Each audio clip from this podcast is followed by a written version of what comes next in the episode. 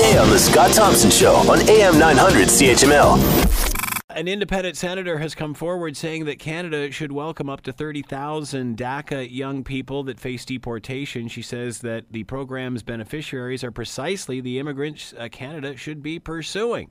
Should they be fast tracked?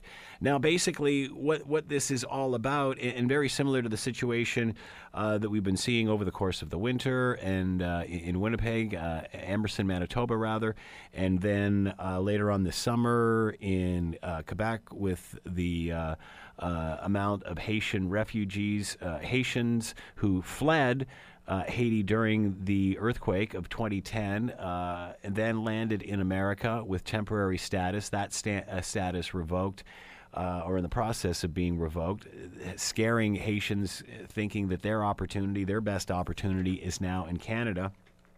And now, of course, we're seeing the same sort of thing with uh, uh, this was the Deferred Action for Childhood Arrivals, the program that uh, Obama, Barack Obama, put in place, which basically gave a temporary reprieve for uh, from deportation from the kids for the kids of the of the parents who were illegal immigrants. So now, of course, uh, Donald Trump talking about uh, changing all of this, the whole DACA agreement, uh, whether he's going to completely rescind it or adjust it, we'll have to wait and see. But obviously, uh, as we were uh, waiting for uh, lots of Haitians to apply for citizenship, the same sort of thing, same sort of asylum seekers, are we about to see? Uh, coming from the cancellation of the DACA program. To talk more about all of this, Andrew Cardozo is with us, president of the Pearson Center for Progressive Policy, uh, as well as a professor at the School of Journalism and Communication Study at Carleton University, and is with us now. Hello, Andrew. Thank you for taking the time to join us. We appreciate this. Hello, Scott. My pleasure. So, uh, should we or could we just uh, pluck these prime candidates or and put them ahead of the queue, or uh, do we do we put them in the queue with other people who are trying to apply for citizen citizenship in this country? How do we balance this? Yeah. Well, I, I think it's it's a really interesting idea because essentially, you know, we take in about three hundred thousand people a year, and one of the things we're looking at as we as we screen people is how well will they fit in. So, what kind of education do they have? Do they speak English or French? And what you have with the DACA students or the young people is that they have been educated with the system, whether it's high school or university or college, very similar to ours.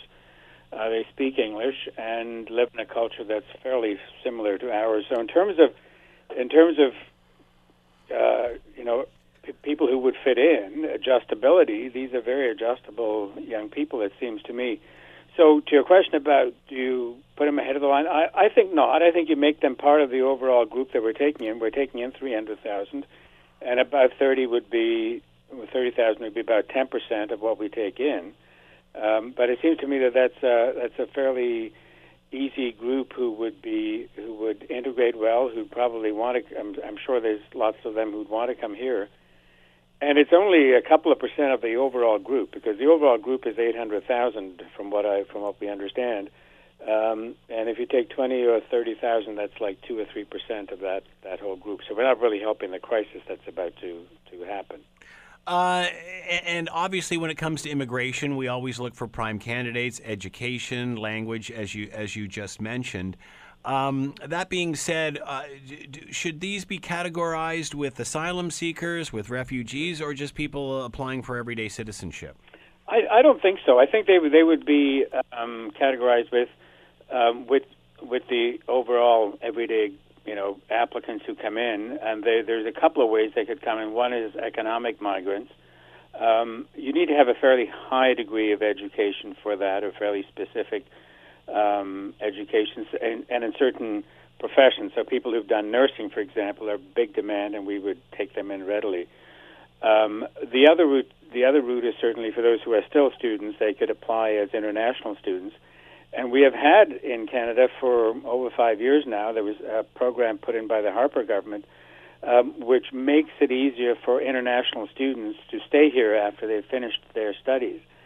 Um, so they could certainly they could certainly meet the terms of that uh, program quite easily once they finish their, their studies in Canada. Want to hear more? Download the podcast on iTunes or Google Play and listen to The Scott Thompson Show weekdays from noon to 3 on AM 900 CHML.